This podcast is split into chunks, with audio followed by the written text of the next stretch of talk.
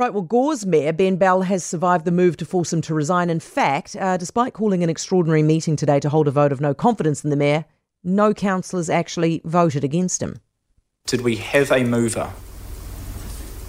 No, we didn't. Then we shall move on if there is no further discussion. Clutha District Mayor Bryan Cadogan has been supporting Ben and he was in the meeting today. Hi, Bryan. Sure. Was that moment awkward? Um, I suppose it was relief for Ben, but it still leaves a lot of questions unanswered. What are those questions? Well, they pulled back from the brink, which was good. You know, Ben's still there and he's still mayor. But in reality, they're only back to where they were or should have been on October the 9th. And it's just, I've had a bit of time to ruminate on it. And while I'm thankful for democracy and for Ben that they did pull back, um, in the cold light of day, where does it go from here? When there isn't that scrutiny, the intense scrutiny that was on today, where does it go? So I don't think we're out the woods yet, but at least it wasn't as bad a day for Ben as it could have been. Bryan, are you suggesting that the only reason they didn't make a move on him is because all of us were watching? Um, at the end of the, uh, what came out of that was exactly where they should have been on October the 9th. Yeah. So it wasn't a resolution, it just pulled back from the brink. And so this isn't over. It's not over by any means. Accusations are still there unanswered. And also, I, I have concerns that the, the, the most important relationship on any council is the relationship between the mayor and the CEO.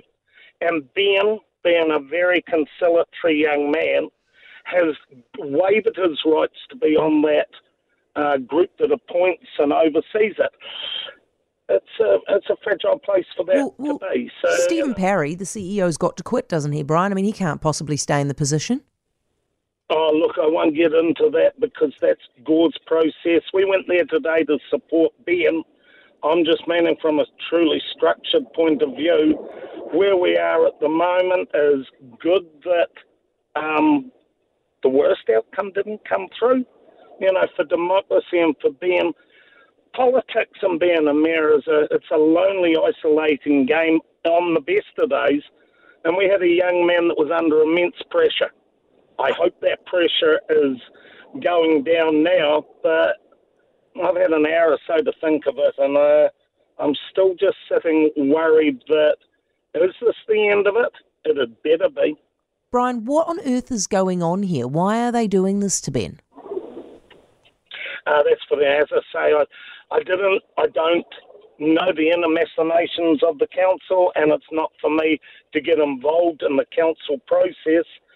Uh, we've got a colleague that has earned our respect.